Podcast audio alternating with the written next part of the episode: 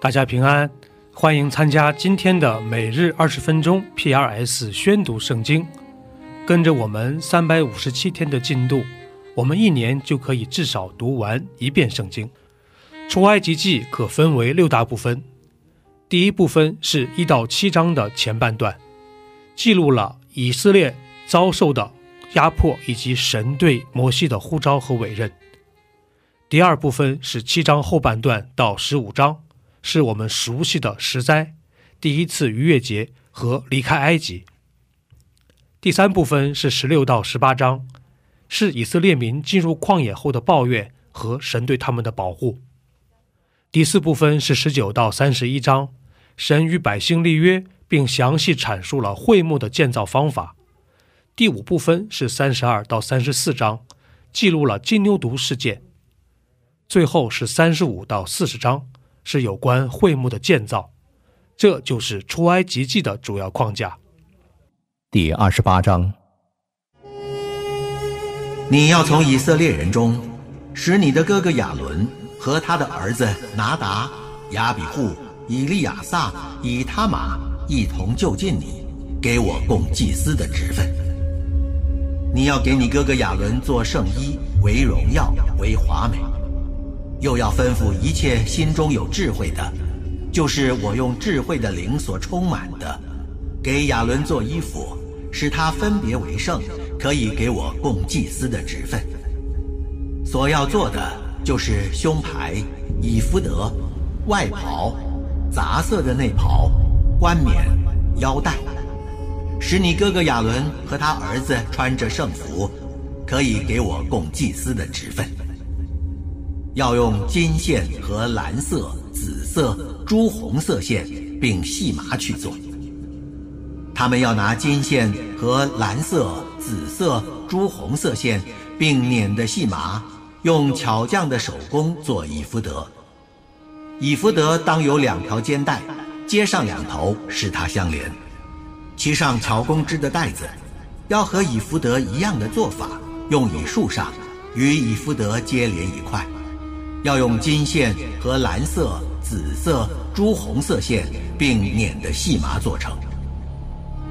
要取2块红玛瑙， 在上面刻以色列儿子的名字， 6个名字在这块宝石上， 6个名字在那块宝石上，都照他们生来的次序。要用刻宝石的手工，仿佛刻图书，按着以色列儿子的名字刻。这2块宝石要镶在金槽上。要将这2块宝石安在以弗得的2条肩带上，为以色列人做纪念石。 亚伦要在2肩上担他们的名字，在耶和华面前作为纪念。要用金子做2槽，又拿精金用凝工，仿佛凝绳子，做2条链子，把这凝成的链子搭在2槽上。你要用巧匠的手工做1个决断的胸牌，要和以弗得一样的做法，用金线和蓝色、 紫色、 朱红色线， 并捻的细麻做成。这胸牌要4方的，叠为2层，长1虎口，宽1虎口。要在上面镶宝石4行，第1行是红宝石、红碧玺、红玉；第2行是绿宝石、蓝宝石、金刚石；第3行是紫玛瑙、白玛瑙、紫晶。 第4行是水苍玉、红玛瑙、碧玉，这都要镶在金槽中。这些宝石都要按着以色列12个儿子的名字，仿佛刻图书，刻12个支派的名字。要在胸牌上用精金凝成如绳的链子，在胸牌上也要做2个金环，安在胸牌的2头。 要把那2条凝成的金链子穿过胸牌2头的环子，又要把链子的那2头接在2槽上，安在以弗得前面肩带上。要做2个金环，安在胸牌的2头，在以弗得里面的边上。又要做2个金环，安在以弗得前面2条肩带的下边，挨近相接之处，在以弗得巧工织的带子以上。要用蓝细带子把胸牌的环子与以弗得的环子系住，使胸牌贴在以弗得巧工织的带子上，不可与以弗得离缝。亚伦进圣所的时候，要将决断胸牌，就是刻着以色列儿子名字的，戴在胸前，在耶和华面前常作纪念。又要将乌陵和土明放在决断的胸牌里。亚伦进到耶和华面前的时候，要戴在胸前，在耶和华面前常将以色列人的决断牌戴在胸前。你要做以弗得的外袍，颜色全是蓝的，袍上要为头留一领口，口的周围织出领边来，仿佛铠甲的领口，免得破裂。袍子周围底边上要用蓝色、紫色、朱红色线做石榴，在袍子周围的石榴中间要有金铃铛，一个金铃铛一个石榴，一个金铃铛一个石榴，在袍子周围的底边上。亚伦供职的时候要穿着袍子，他进圣所到耶和华面前以及出来的时候，袍上的响声必被听见，使他不至于死亡。你要用精金做一面牌，在上面按刻图书之法刻着归耶和华为圣。要用一条蓝细带子将牌系在冠冕的前面，这牌必在亚伦的额上，亚伦要担当干犯圣物条例的罪孽。这圣物是以色列人在一切的圣礼物上所分别为圣的，这牌要常在他的额上，使他们可以在耶和华面前蒙悦纳。要用杂色细麻线织内袍，用细麻布做冠冕，又用绣花的手工做腰带。你要为亚伦的儿子做内袍、腰带、裹头巾，为荣耀，为华美。要把这些给你的哥哥亚伦和他的儿子穿戴，又要告他们，将他们分别为圣，好给我供祭司的职分。要给他们做细麻布裤子，遮掩下体，裤子当从腰达到大腿。亚伦和他儿子进入会幕或就近坛，在圣所供职的时候必穿上，免得担罪而死。这要为亚伦和他的后裔做永远的定例。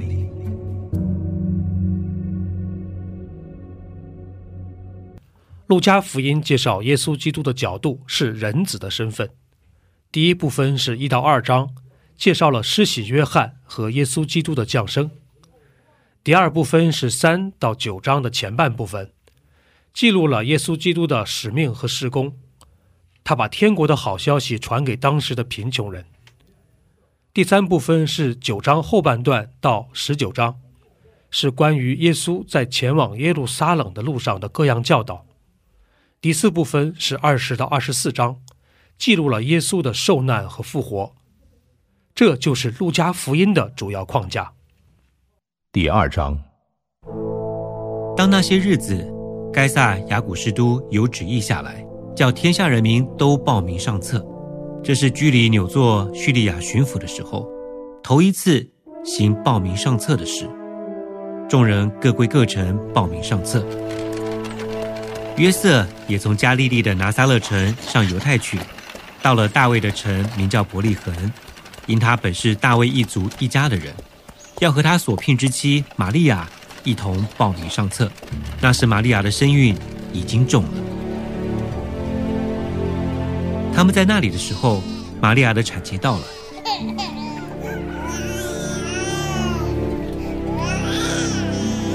就生了头胎的儿子，用布包起来放在马槽里，因为客店里没有地方。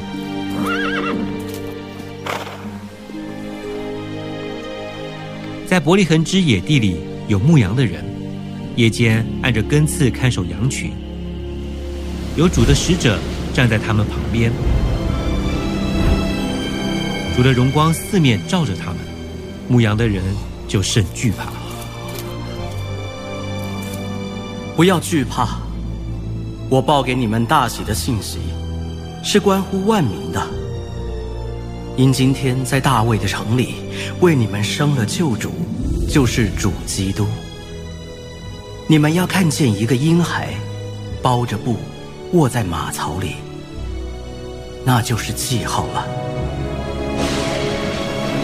忽然，有一大队天兵同那天使赞美神，在至高之处，荣耀归于神；在地上，平安归于他所喜悦的人。众天使离开他们，升天去了。牧羊的人彼此说：“我们往伯利恒去，看看所传的事，就是主所指示我们的。”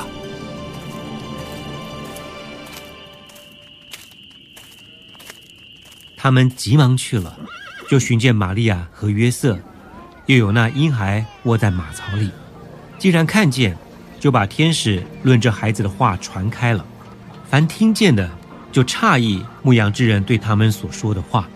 玛利亚却把这一切的事存在心里，反复思想。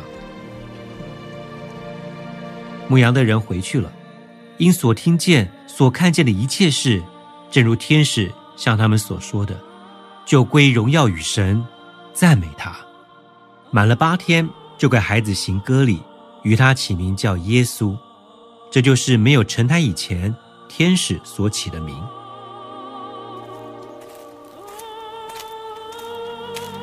按摩西律法满了洁净的日子，他们带着孩子上耶路撒冷去，要把他献于主。正如主的律法上所记，凡头生的男子必称圣归主。又要照主的律法上所说，或用一对斑鸠，或用2只雏鸽献祭。在耶路撒冷有一个人名叫西面，这人又公义又虔诚，素常盼望以色列的安慰者来到，又有圣灵在他身上。他得了圣灵的启示，知道自己未死以前必看见主所立的基督。他受了圣灵的感动，进入圣殿，正遇见耶稣的父母抱着孩子进来，要照律法的规矩办理。西面就用手接过他来，称颂神。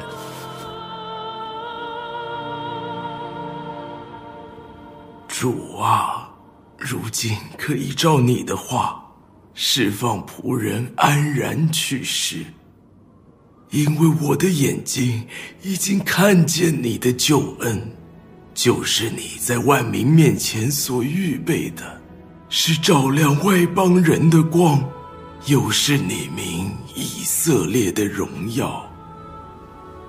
孩子的父母因这论耶稣的话就稀奇。西面给他们祝福，又对孩子的母亲玛利亚说：“这孩子被立，是要叫以色列中许多人跌倒，许多人兴起，又要做毁谤的画饼，叫许多人心里的意念显露出来。你自己的心也要被刀刺透。”又有女先知名叫亚拿，是亚舍支派法内利的女儿，年纪已经老迈，从做童女出嫁的时候，同丈夫住了7年，就寡居了。现在已经84岁，并不离开圣殿，进食祈求，昼夜侍奉神。正当那时，他近前来称谢神，将孩子的事对一切盼望耶路撒冷得救赎的人讲说。约瑟和玛利亚照主的律法办完了一切的事，就回加利利，到自己的城拿撒勒去了。孩子渐渐长大，强健起来，充满智慧，又有神的恩在他身上。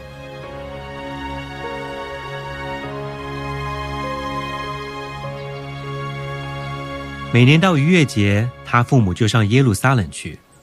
当他12岁的时候，他们按着节期的规矩上去。守满了节期，他们回去，孩童耶稣仍旧在耶路撒冷。他的父母并不知道，以为他在同行的人中间。走了1天的路程，就在亲族和熟识的人中找他。既找不着，就回耶路撒冷去找他。过了3天，就遇见他在店里坐在教室中间，一面听一面问。凡听见他的都稀奇他的聪明和他的应对。他父母看见就很稀奇，他母亲对他说：我儿，为什么像我们这样行呢？看哪，你父亲和我伤心来找你。为什么找我呢？岂不知我应当以我父的事为念吗？他所说的这话他们不明白。他就同他们下去，回到拿撒勒，并且顺从他们。他母亲把这一切的事都存在心里。耶稣的智慧和身量，并神和人喜爱他的心，都一起增长。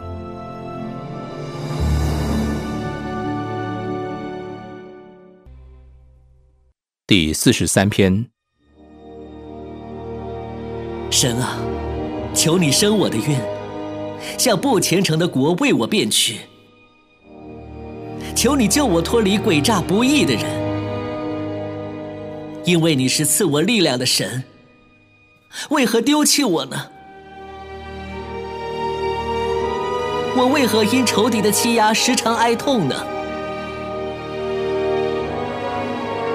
求你发出你的亮光和真实，好引导我，带我到你的圣山，到你的居所。我就走到神的祭坛，到我最喜乐的神那里。神啊，我的神，我要弹琴称赞你。我的心啊，你为何忧闷？为何在我里面烦躁？应当仰望神，因我还要称赞他。他是我脸上的光荣，是我的神。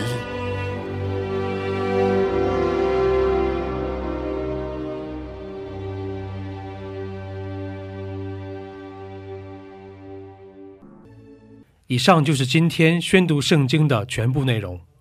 我们使用戏剧圣经的 App 来宣读神的话语。戏剧圣经是90位华人基督徒艺人历13年精心打造，帮助我们更好地沉浸到神的话语当中。苹果用户和海外的安卓用户可以直接在苹果和谷歌商店中搜索戏剧圣经下载。国内的安卓用户可以通过 WOWCCM 的官网 www.wowccm.net/cn 来获取